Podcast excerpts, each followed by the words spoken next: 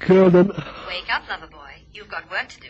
Uh, Gail? Who else? Well, what is it? What do you want me to do? Rescue a cat from a tree.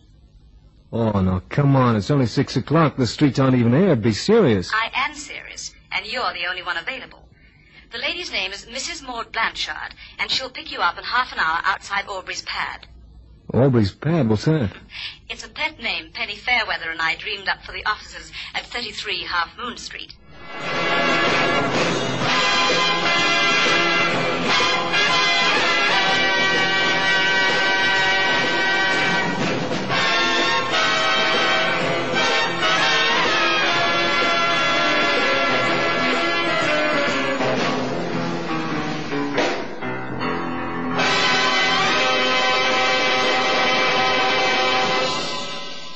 It's often been the case that the client, contracting for one of my operators, has not always been what he seems.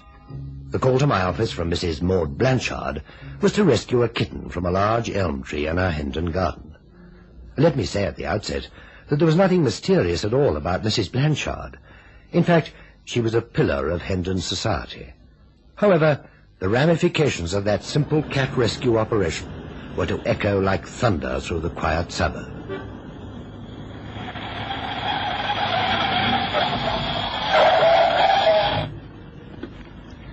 On time, like the Big Ben clock.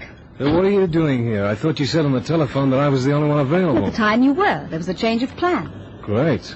Okay, so you can rescue the cat. Wrong, Cannon. Mrs. Maud Blanchard, the cat's owner, says it's too dangerous for a woman to handle. Pussy's perched on the nethermost branch. Well, the lady's obviously never heard of Gail Hamilton. Oh, by the way, where is she? Mrs. Blanchard? Oh, she's gone in search of a tranquilizer. I'm to drive you to her house in Hendon, in your car, though the chief has taken the office car to Dover. You drive my car? Now, that's real danger. I'll be the pilot if you don't mind. Come on, hop in.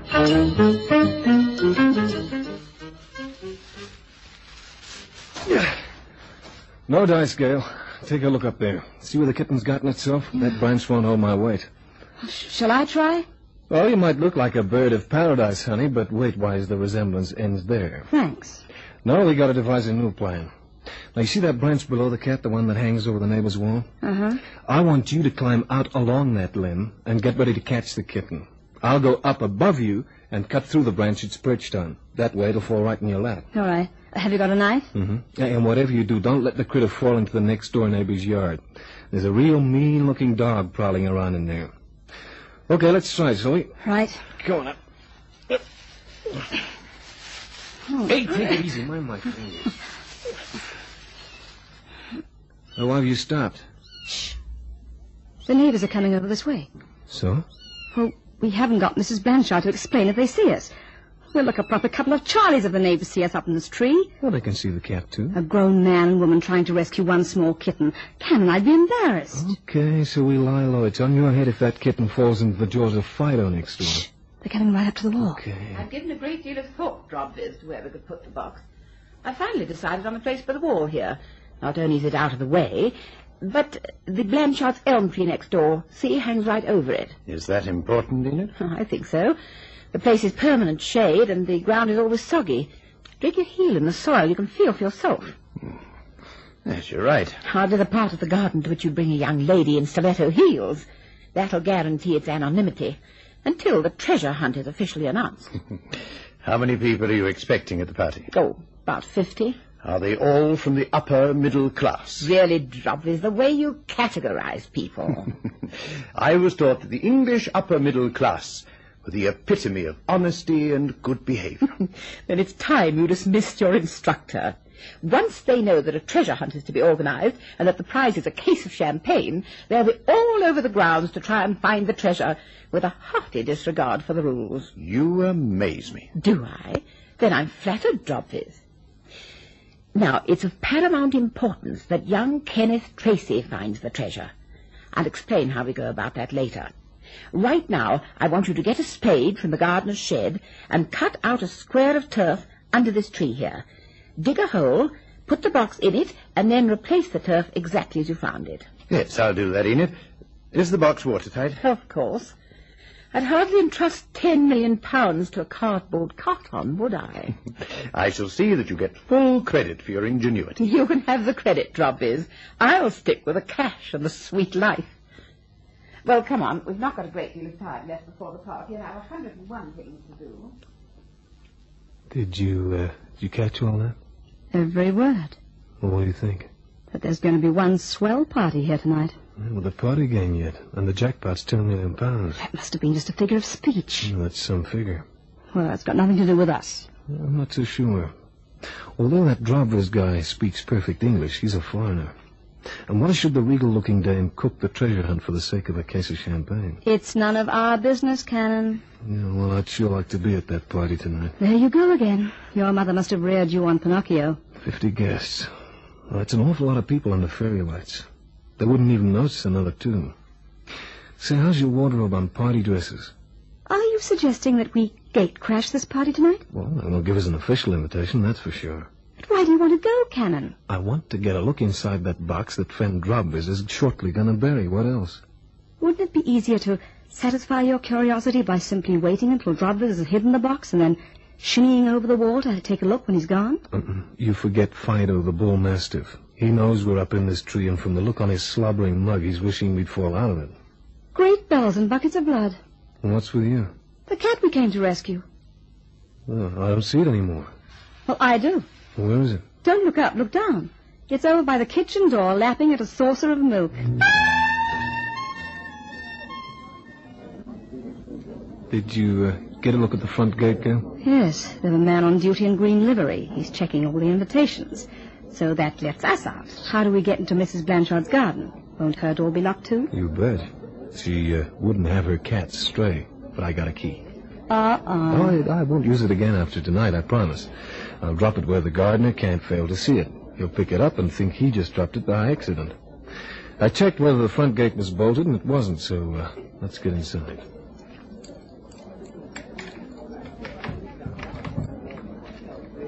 Now, Uh, come on. Be nice and quiet, because tranquilizers are not available to Mrs. Blanchard's cats. Oh, and take it easy up that elm tree. If you rip something, you might have a hard time explaining in the ladies' retiring room. But come on, up quick and over. Come on. Easy. Made it. Shall we look for the box now? No, let's uh, let's mingle with the motley throng. I want to make sure the old dame and Drobries are nowhere near this end of the garden. Pray silence for your hostess, Mrs. Enid Blythe Shearer. Thank you, Kenneth. Darlings, I just wanted to welcome you formally to the party. I think you all know each other. Oh, except perhaps a very dear friend of mine from Oxford, Mark Drobbys. Hello, nice to meet you. After the buffet supper, we're to have a treasure hunt. And the prize will be a case of champagne. and no cheating. Oh, You'll each be given the first clue, and then you have to follow the clues you'll find. They will finally lead you to a buried box. Instructions are on the lid, and the first one to fulfill these instructions will be the winner. Now, I want you all to have a simply marvelous time. Come, Kenneth, you can get me a glass of punch. Gail, come on, move over here out of sight. Make like we're uh, shy young lovers. You heard what the lady said. They all know each other, Except for Drobvis. and you don't look a bit like Drobers. Here, hang on to this glass. Where did you get that? I brought two of them with me, and a half bottle of champagne. Just hold it a minute.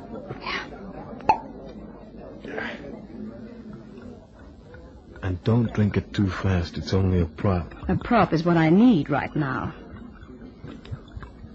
There we are. What about the bottle? Uh, well, I'll toss it over into Mrs. Blanchard's garden. Ouch. Mrs. Blanchard's going to be real upset when she finds one of her cats has hit the bottle. Okay, I'll look for the turf where you hid that box. You keep a lookout, huh? Right. Uh, okay, I got it. Now give me that hand trowel I told you to put in your bag. Here. Thanks.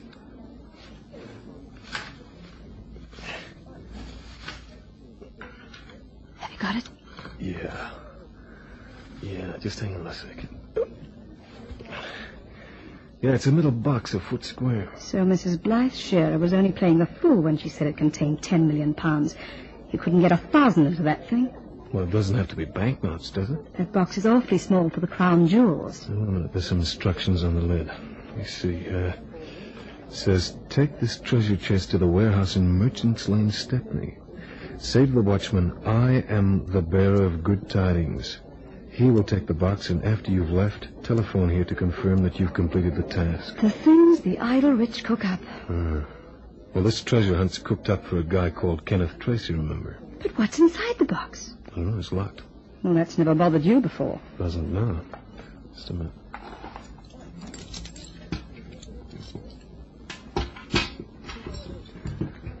Well, what's inside? Two flat pieces of metal. So it is just a gag after all. I told you all that talk of ten million pounds was baloney. Well, you put these two things in your bag. But why? Just do as I say. Better lock this box again. and Put it right back where we found it, minus the contents. What on earth's the point of keeping two worthless flat pieces of metal? Those worthless flat pieces of metal are engraving plates. Engraving plates for turning out unlimited quantities of counterfeit banknotes. Being unaware of the dangers that were to beset Cannon on his self-appointed mission, I confess that my sentiments towards him leaned in this direction. Had I known what Droblis really represented, I would have been apprehensive, to say the least. Merchant's Lane. Now, this is it. Now, what did the instructions say? The warehouse. Well, I hope there's not more than one. Oh, that must be it. I hope it's right, or the watchman will think I'm loony.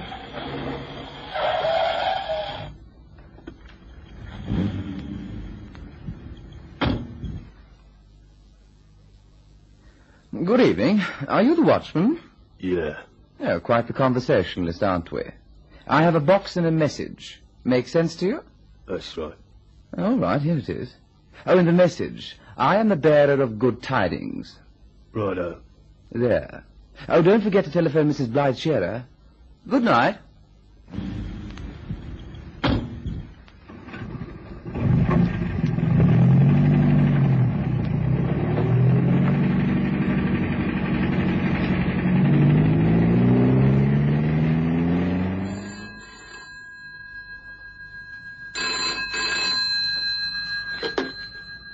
Hello?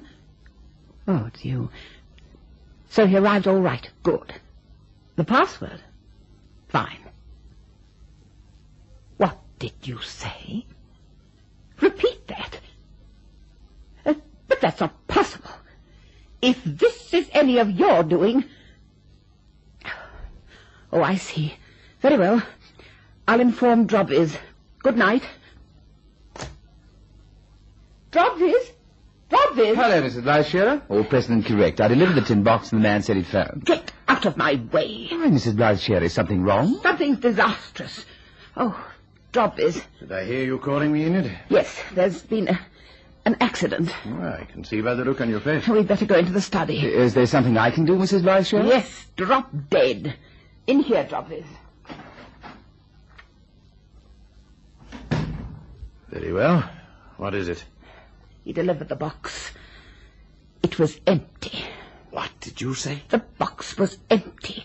Carl used his duplicate key after that ass Kenneth Tracy had left, and the box was empty. But I put the plates in there myself. I know you did, but someone took them out again. But who? Nobody went near that elm tree. And even if they did, how could they have known a box was buried there? Or for that matter, how could they have opened it? Oh, it was a simple two-lever lock. Any skeleton key could have opened it. Now let me think. The place we decided upon, under that elm tree, was known only to you and me. I put the plates into the box in this study, and we walked together to the tree where I buried the box under the new cut turf. There was nobody else in the house at the time. Even the gardener had been sent off. So one of three people could have opened that box. You, me, or Kenneth Tracy. You can exclude us. I have a duty to perform, and the plates would be worthless to you. It's what they produce that holds your interest. Don't make me out too mercenary. Then let's kid ourselves, Mrs. Blythe Shearer. Get Tracy. I want him in here.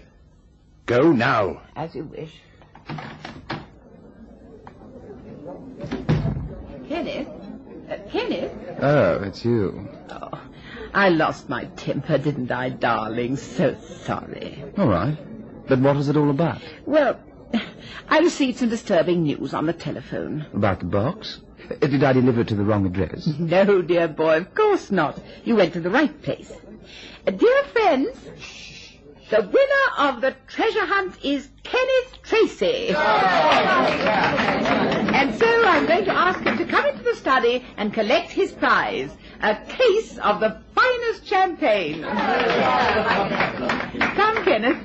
And you can pour me a glass of champagne to show that you've forgiven me. A pleasure, Mrs. Blythe Shearer. This way. I've never known such an easy treasure hunt in my life. I only had three clues to follow, and there I was under the elm tree. It was a piece of cake. Why did you open the tin box? That wasn't in the instructions. But I didn't open it. You lie. Now look here, old boy. What did you do with the contents of the box? I didn't touch it. It was locked.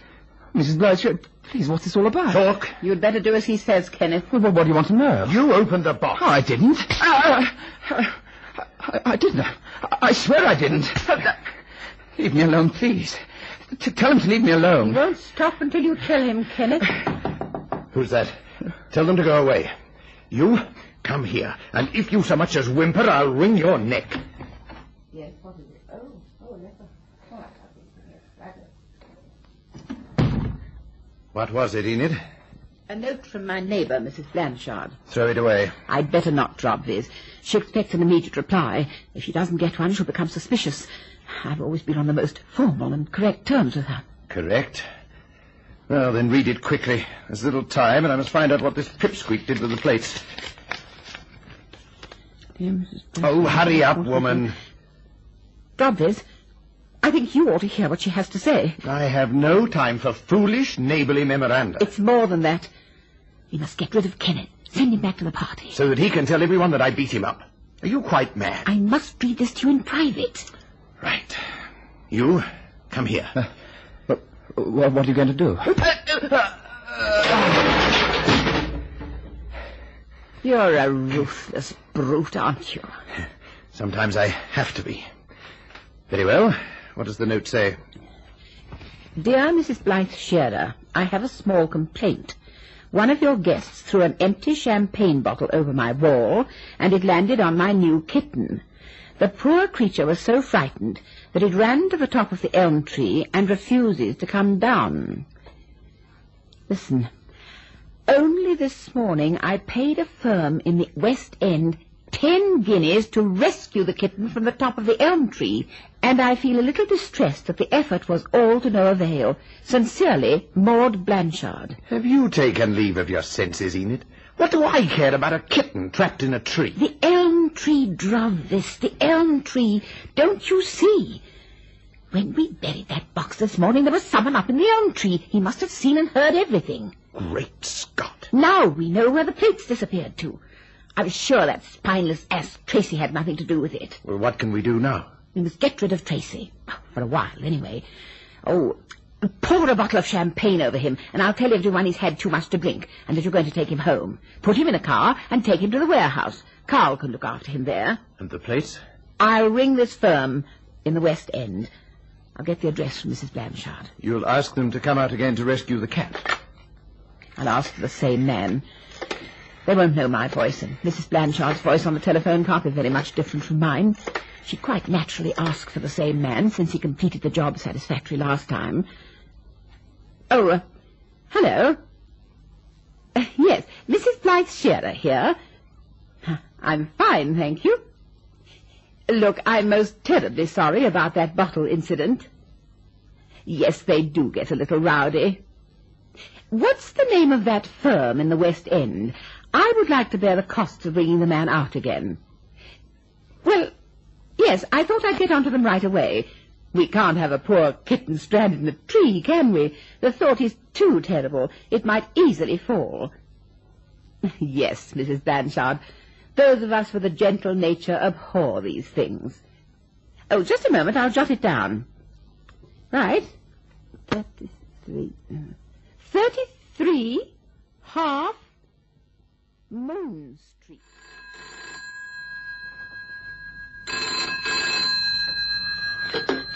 Yeah? Hannon? Yeah. You still in that phone booth over from Mrs. Blythefield's house? Yes. Look, did you ring the office and give them your number? Of course I did. That's why I'm ringing your phone box. Has anything happened there at the warehouse? Mm, silent as a tomb. Why did you phone? Penny Fairweather's just rung up to say that Mrs. Blanchard's kitten has run up the tree again, and could we come at once to rescue it? Mm-hmm. And what did Penny say? She said, all right. Ah, but here's the rub. Mrs. Blanchard said she especially wanted the same man who rescued the kitten this morning. She said she'd taken a fancy to him. Well, Mrs. Blanchard had ever set eyes on me. That's what I expected her to say, but uh, she never even saw me. Yeah. Fishy, isn't it? Hmm. Cannon, What was it now? there's someone coming through the blind shearer's gate. It's it's Drovis. Uh-huh. He's supporting someone. Looks as though he's drunk. Well, take a good look. Who is it? It's Kenneth Tracy, the young man who took the box to the warehouse. Are you sure? I saw him arrive at the warehouse, didn't I? Yeah. Well, then my guess is that drivers will bring him here. Look, leave that phone booth and come on over here right away. To the warehouse? To this phone booth in Merchant's Lane. Ring Penny Fairweather and tell her what you're doing, and tell her to stand by that office phone. Okay. Now make it quick and make it quiet. And Gail, Yeah? keep your hands free because you might need to use them.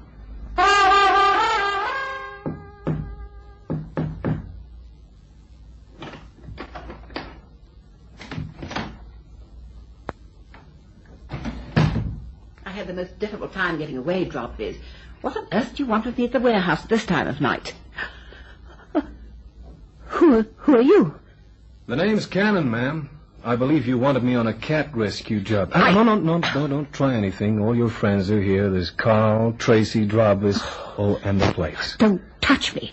You're a man. You wouldn't hit a woman. That's right. He wouldn't hit a woman. Dropviz! Uh, while Jarvis was phoning you, he had my knife at his back. Quite a setup you had organized, Mrs. Blythe Shearer. I congratulate you. Uh, on the currency racket, that is. But for that stinking game you tried to play tonight, I hope you go up the river for a long, long time. There was a strange ending to the story, and I was anxious to hear from Cannon's own lips exactly what had transpired. He sat as usual in my office, arms akimbo, a cigarette dangling from the corner of his unsmiling mouth. You see, Jarvis was a communist agent, and the plates were made behind the Iron Curtain. When they started rolling, the country would have been flooded with phony money. It's an old trick with the commies to disrupt a country's financial structure. But what got my goat was the method they used to recruit suckers into their net. Young Kenneth Tracy was a cinch.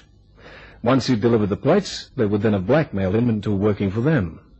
Enid Blythe Shearer would have had little trouble in proving that he was an accessory to their crimes and they got Enid into their net by the same method. Oh, and by the way, uh, Chief, we won't have to go to old Mrs. Blanchard's house again on a cat uh, rescue because uh, I gave her the phone number of the local fire brigade.